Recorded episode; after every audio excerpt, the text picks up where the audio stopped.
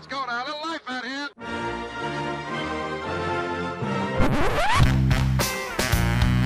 What the hell's going on out here? It's a lot of fun. Keep it fun.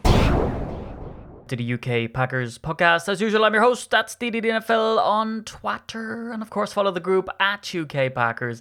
And I'm highly conscious uh, that I'm a day late for the L podcast. But I was going to sit down yesterday and do it. I had a lot of the research done up. I'm glad I didn't actually because there's an awful lot more stuff that's after coming out in the meantime. And I would have looked like a right arse.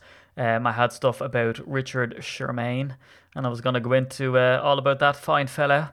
And I'm glad I didn't because he buggered off to the Niners. But anyway, I got home from it was Mother's Day in Ireland and England and all across Europe. I think. I think uh, all y'all Americans do it slightly differently.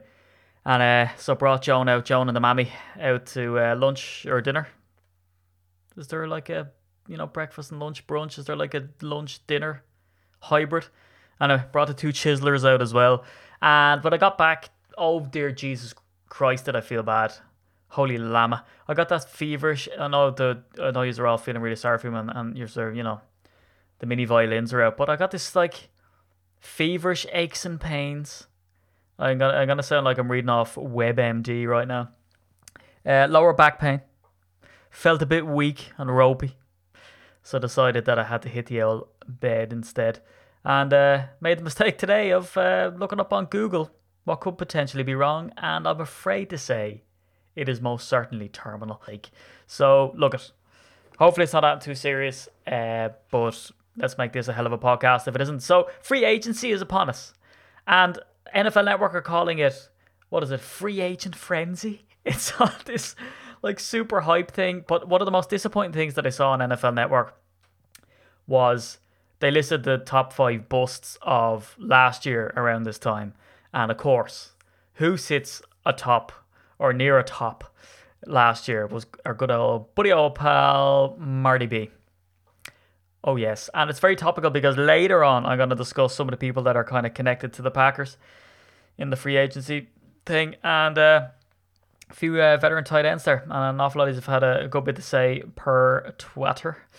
So there's all mad stuff going on as well, right? So NFL Network, you need to get a hold of yourselves for God's sake, because I've seen your man. Um, what's your man who does the fantasy?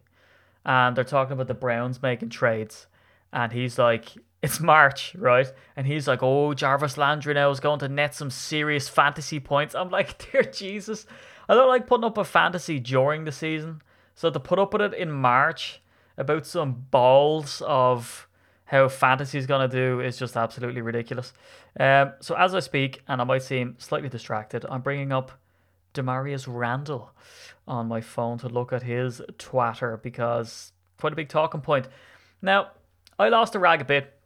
Didn't know what was going on, as most of us didn't when Damarius Randall, when word came in that he'd been traded for DeShone Kizer, of all people.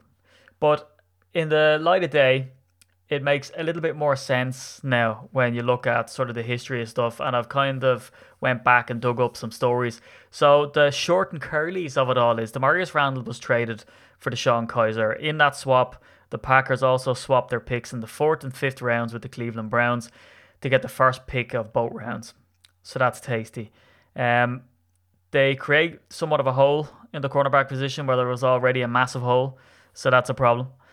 Um, but maybe not too much of a problem, which I'll go on and discuss. But we also cleared 824 grand in cap space, so we took on DeShone Kizer's rookie contract, which nets to about four or five million over um, three four years, and we gave away Damarius Randall's, uh, which ended up netting us 824k in cap space, which reading online it leaves us anywhere between 19 and a half to 20 21 million in free cap space heading into free agency. So I thought this was a really bad deal when I first read it, and I couldn't really understand it. I didn't know about the, you know, swapping the fourth and fifth round picks, which is pretty considerable, right?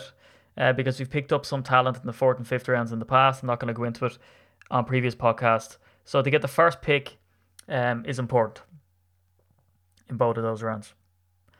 Now, Damarius Randall got himself into a few old argy bargies during the year and showed his massive I don't know, immaturity levels, I guess. Uh, let's run through some of the incidents. So this first kind of peaked. So look, he's a first round draft pick. There was an awful lot expected of him. In his first year, he wasn't really thrown into the deep end. Second year, he was injured. Um, and then thereafter, we've seen him be pretty volatile. And I'm to go into his Twitter messages after, which to show he's even more volatile. And it kind of shows his true colours a little bit. Now, I was never a huge fan of Damarius Randall, to be honest. Um, I thought he was pretty inept at times, but then we were questioning all of these injuries that all of our cornerbacks had two years ago. Um, and then from what I saw from him last season, even when he was tipped as, you know, leading the defense in interceptions and all the rest of it, which were pretty paltry anyway, um, I wasn't too impressed. However, it's a Thursday night football game. Packers are playing the Bears, and he gets benched because he gets torched for a touchdown. Uh, he's sent to the bench and replaced by Josh Hawkins, and he gets into a fight, as we heard, with a coach, they say, which is presumably Joe Whitt. And Joe Whitt sends him off to the locker room. So this is where Damarius decides that it's a very clever idea to pack up his stuff and leave Lambeau Field immediately, which is a bad idea because we've seen players get um, sort of brought up, haven't we? You know, when they've been injured and they decide not to travel with the team, and that's why you know more often than not, if a player's injured, and as long as it's not a serious injury, you'll see them in street clothes on the sidelines and in the locker room trying to put a bit of pep into the team. So he decided to bugger off after he was sent to the locker room, which was bad. Immediately after that, they referred to that as an internal matter. Uh, Mike McCarthy came out and said, and then he said after the season, which I'm going to go into, that everyone knows what happened in Chicago. So Damarius' own mother came out, and when the mammy's coming out now and telling you, ah, come on now, fella, you need to, you know, grow up a little bit, it's a bad thing. And then he had to meet Mike McCarthy the next day to clear the air. And it was after this game that we saw an improvement in his play. Now, there was rumours around the time that um, other teams would have just cut a player like this. And at the time, we were dealing with injuries with Davon House. Uh, Quinten Rollins was out. He was playing really sparingly at this time. So they really needed Damarius Randall in there because it would add insult to injury to let him go. And it's moments like that that retrospectively, when you look back at the end of a season, that you would use that as a tool to blame why the Packers did as poorly as they did without Aaron Rodgers. Because you could say, oh, they let Damarius Randall go. And you know, it was an indiscretion. It isn't pretty, but why let him go when you're already injured at that thing? It'd take massive cojones of steel to let him go at that stage. Um, and on top of all of this, Damarius Randall had hand surgery at the end of the season, so maybe that's a factor here. So, uh, being the bright spark that he was during the season, he comes out after the Lions game after we were roasted by the Lions. Matt Stafford had just a game of his life, and he said and I'm going to quote, it seemed like Matthew Stafford, because we've called him Matthew now, fair play to tomorrow, so that's one thing he got right. It seemed like Matthew Stafford knew everything we were in. Uh, it seemed like we were very predictable. It's hard to beat an offense like that whenever the quarterback knows where to go with the ball before he snaps it. Now, funnily enough, our buddy old pal gets roasted for a touchdown in this game. That wasn't pretty. And then he comes out at the end of the season and says that the coaches should hold the players accountable which, you know, people saw him kind of point a finger at himself, but also at other players, and that kind of annoyed people. So McCarthy came out straight after that at the end of the season and said, and I quote, You're talking about words of frustration. I'll tell you what I told Damarius. He needs to focus on himself. He's got to clean his own house. That's what I look for him to do in the off season. He did a lot of really good things. So he praises him, but also says to him to uh, respectfully shut your tits. So we've already saw the sort of tumultuous relationship with Damarius Randall and the Packers. And then he came out after a couple of games and starts criticizing some of the players that he went up against, right? Showing that he's a volatile enough. Now, some people love that type of stuff. Uh, me personally, not that pushed on it when a player comes out and starts talking trash, especially when he ranks, you know. So, arguably, there's 64 cornerbacks in the game. Throw another 32 in there when you're playing um, different types of defense in the nickel. So, uh, what are you talking about? You know, 96 cornerbacks, and he reg he I don't think he broke the top 100 last season. So certainly not in a position to be talking trash. So Then it came out that the Packers had traded him for DeShone Kizer. Now, what do we know about DeShone Kizer? Well, first things first, he lost every single game with the Browns last season. So that'll show you. Someone came out and said to Rob Demovsky, oh, well, you lost every game. You know, 16 games is a load of crap. And he said, well, it's 15, but who's counting?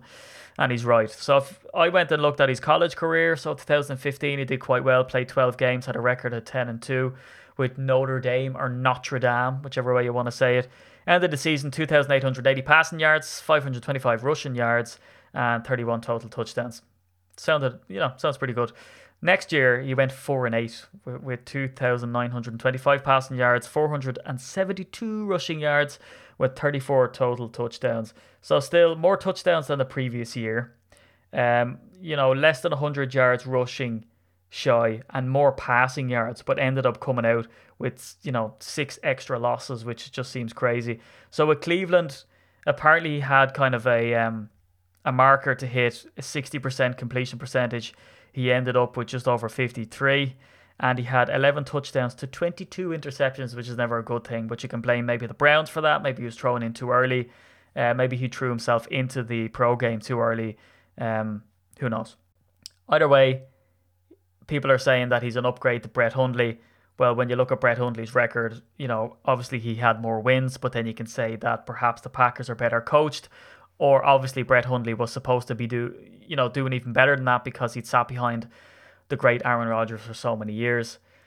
Either way, at the very least, it offers competition to Brett Hundley, and then we hear that there's interest from the Cardinals and the Raiders in Brett Hundley. So, look, I just think this for the Packers was not of the majesty of the Brock Osweiler trade with the Browns, where it was kind of done for a reason. I think Damarius Randall going, obviously with the criticism of his players and coaches, because another story came out that veteran Packer players had all gotten together in some sort of, you know, mini defensive union and it went to the coaches and asked them to release Damarius Randall. So I don't know what was going on behind the scenes, whether he was being a disruptive force.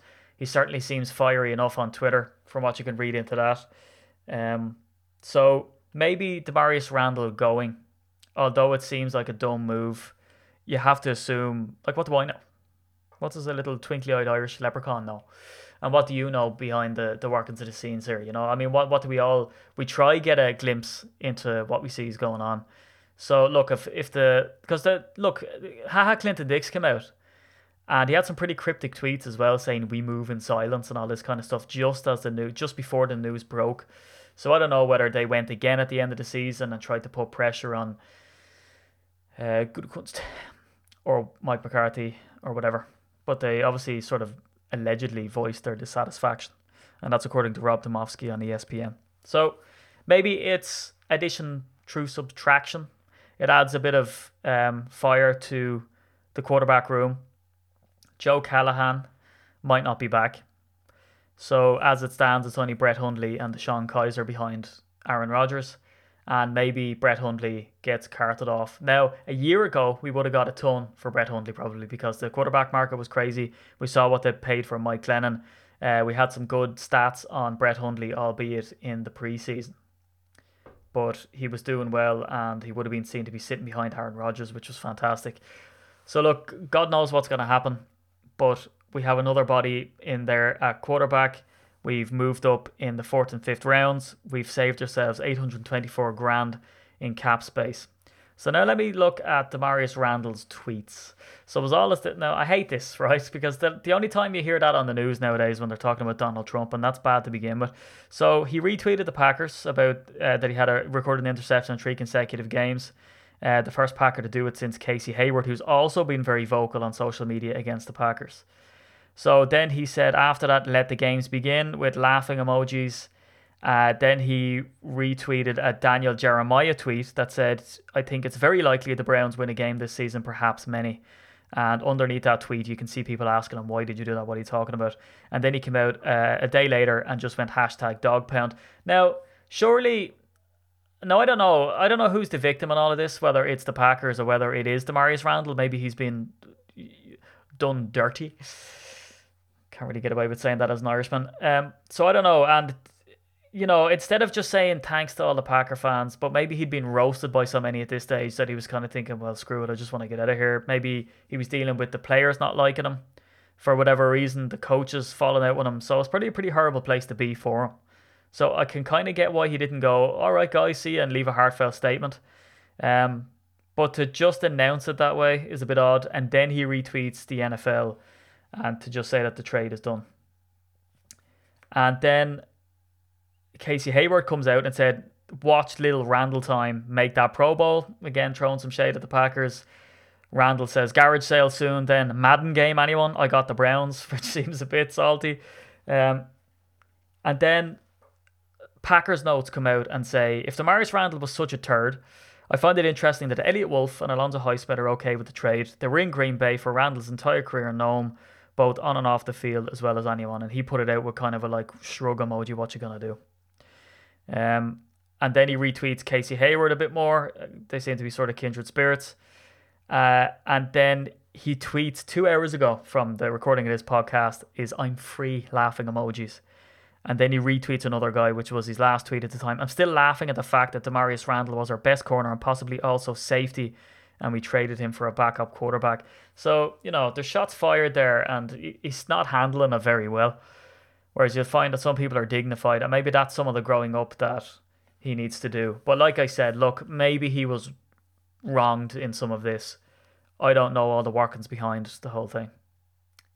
But I digress. Anyway, on to more free agency targets. So Richard Sherman was a big one. Uh, people were saying because that was the thing about this whole Damarius Randall thing, right? It's created a, a bigger hole in the cornerback situation. Yes, he might have been difficult to deal with, but his play had markedly markedly improved. Jesus, getting late. Um, after that whole Bears bust up. Now maybe that's something that they just couldn't come back from. Uh, but it leaves that hole, and that's uh, initially made people think that we were going to sign some big name cornerback. So Richard Sherman's name was thrown into the mix, and he ended up signing with the first team that he came across in the Niners. Now, personally, I always thought that he was a bit overrated. He's coming off an injury, so could be damaged goods. He signs a monster contract, and if you look at the Packers themselves, yes, they obviously they, they, they were said to be in for him, um, and someone talking to Brian Gutekunst apparently said that, which is how I will forever say his name. Because I, in all the footage out there and all the audio, do you do you notice that everyone says Brian Gutekunst's name really fast because it sounds rude to them or something for some reason? Anyway, so A Rod didn't throw at him famously, Richard Sherman. He stayed away from him, and even in that NFC Championship game, uh, dare I say it, like Voldemort, he was injured. He had a shoulder arm injury, and he was playing on one arm, and it was very obvious to everybody watching. I don't know if Aaron Rodgers knew on the field, but he still refused to target him, which would be the obvious choice. So it goes to show how revered he is. Uh, but he's off the table. So I guess the next one that we can go to that makes sense is Trumaine Johnson. He's a cornerback with the Los Angeles Rams. So he played in LA for two years under the franchise tag. Um, and PFF have all these stats about him, but the the main one that I looked at was in 2015, he was the 25th best cornerback in the league. If you assume that there's 32 main starters, 25th is okay. He was 26th in 2016, so took one step back. It's not really a discernible step back. You can't really say that he's gone into decline, let's face it. But last year, he was ranked 68th of all cornerbacks. And one thing that Pro Football Focus noted was is that he was very inconsistent, where he'd have the game of his life, the next game he'd have the worst game of his career, and he'd be very up and down. They said overall, he's consistent uh, in coverage, but game on game, he can be very up and down. And there's stuff out there. Well, the Packers, look, we have about 19 and a half to 21 million in free cap space going into free agency. Trumaine Johnson would command 15 million a year. So in order to afford a player like that, you'd have to think first off, can we? And second off, what do we need to do elsewhere on the roster to make space for that? And that's where you see all of the rumors coming in that Jordy Nelson or Randall Cobb um, are going to either get cut or they're going to have to restructure the contracts. And the same goes for Clay Matthews, which also leaves, you know, Morgan Burnett's contract up in the air. They're trying to get the Aaron Rodgers deal done sooner rather than later. So I don't know if it's affordable, and I don't know based on the stats whether Because there's all this stuff of like, oh, he's the best cornerback in free agency. Yes, he's the best cornerback in free agency, not the best cornerback, and that's an important thing to note. So someone else, and that's the thing, right? So we put it out there about offensive players, and there's a good few wide receivers we've been linked with.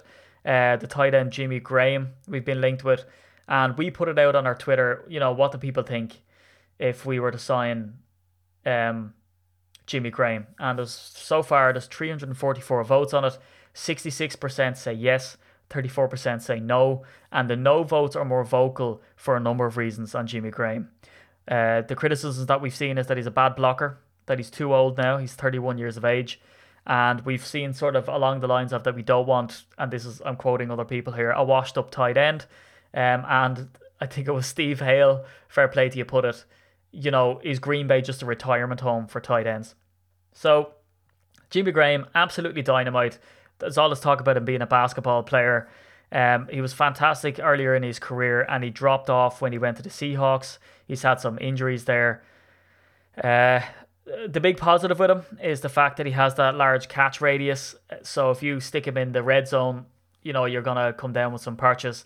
But an important thing to note was that only nine of his 57 catches last year went further than 10 yards down the field. So the Packers' problem is separation. We don't need a tight end to effectively play the slot, and that's what he'd be doing here. You know, you, you're he's just been hit with pat. Now I don't know whether that was just the Seahawks O line being so terrible that he had to get the ball out quick, so Jimmy Graham couldn't get down the field. Look, who knows? To run through his years 2010, 31 catches, 5 touchdowns. 2011, 11 touchdowns. 2012, 9 touchdowns. 13 and 14, 16 and 10 touchdowns, respectively. Goes to the Seahawks in 2015. Ends the season with 48 catches and only two touchdowns, which is insane because that's half the amount of catches as 2011, where he had 11 touchdowns and he only came out with two with the Seahawks. 2016, 65 catches for six touchdowns, and 2017, last year, 57 catches for 10 touchdowns, and only nine of those were more than 10 yards down the field. So it's an interesting one that we got stung effectively with, well, definitely with Martellus Bennett, with Lance Kendricks to a degree. But then again, how much can you judge a small body of work uh, based on Aaron Rodgers being injured and Brett Hundley not being able to get the job done? So, is he a good idea? Who knows? I think if we can get someone who's a receiving threat with that type of radius and with Aaron Rodgers, he's going to elevate the players around him. And our O line was pretty decent uh, last year. So, could be a weapon. Wouldn't turn him down.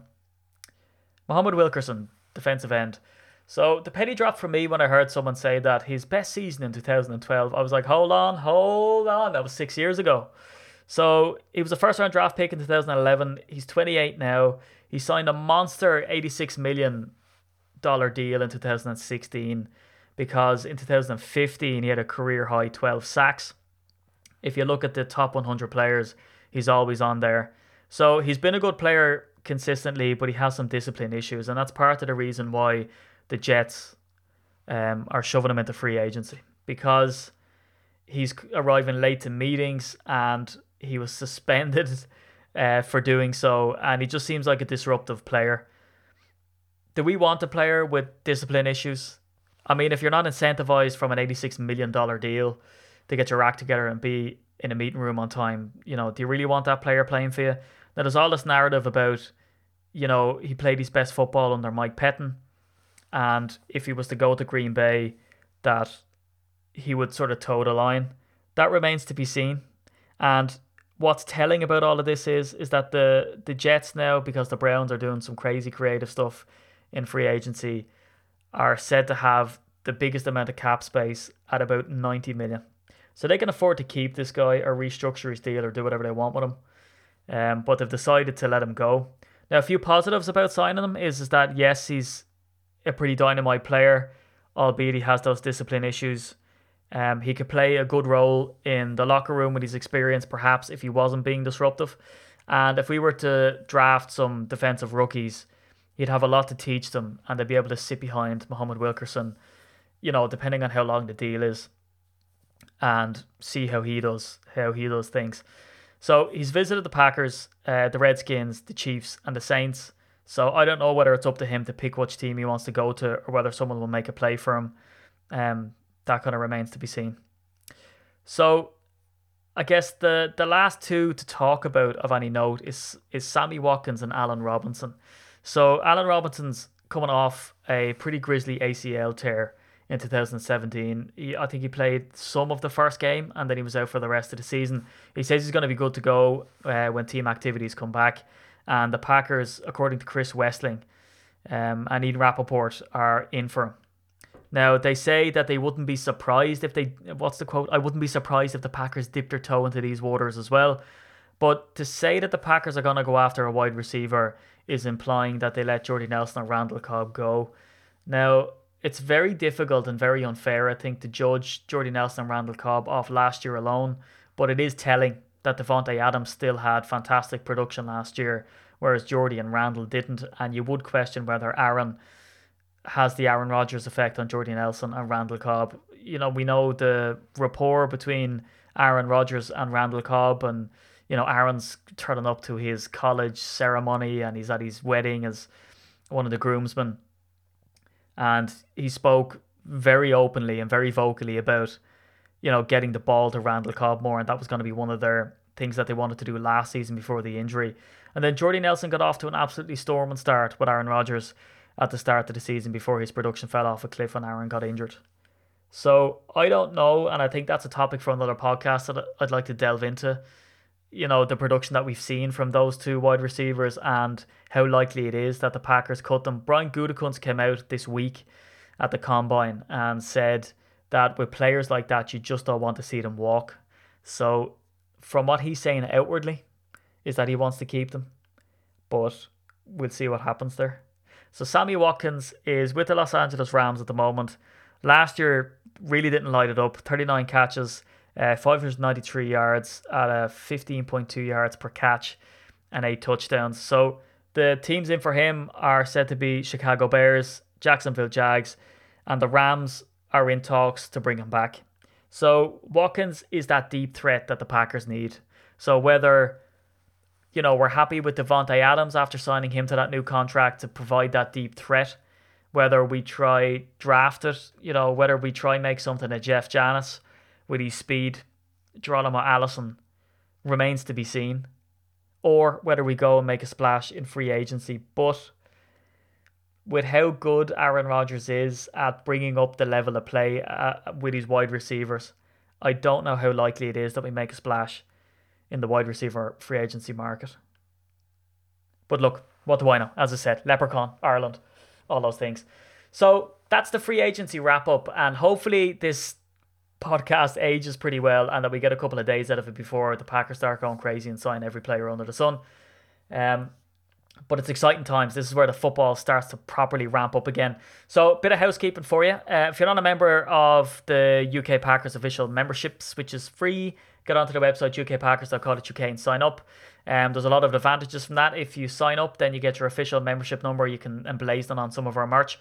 Um, and also, we organise meetups in places that we see large bodies of Packer fans, and if any events come up, um, and more importantly, um, you know, we've got ties with the Packers, and we'd we'd like to think that if the Packers come over here, uh, that we'd have pretty strong ties. You know, with organising pep rallies and uh, player meets, and also block booking tickets.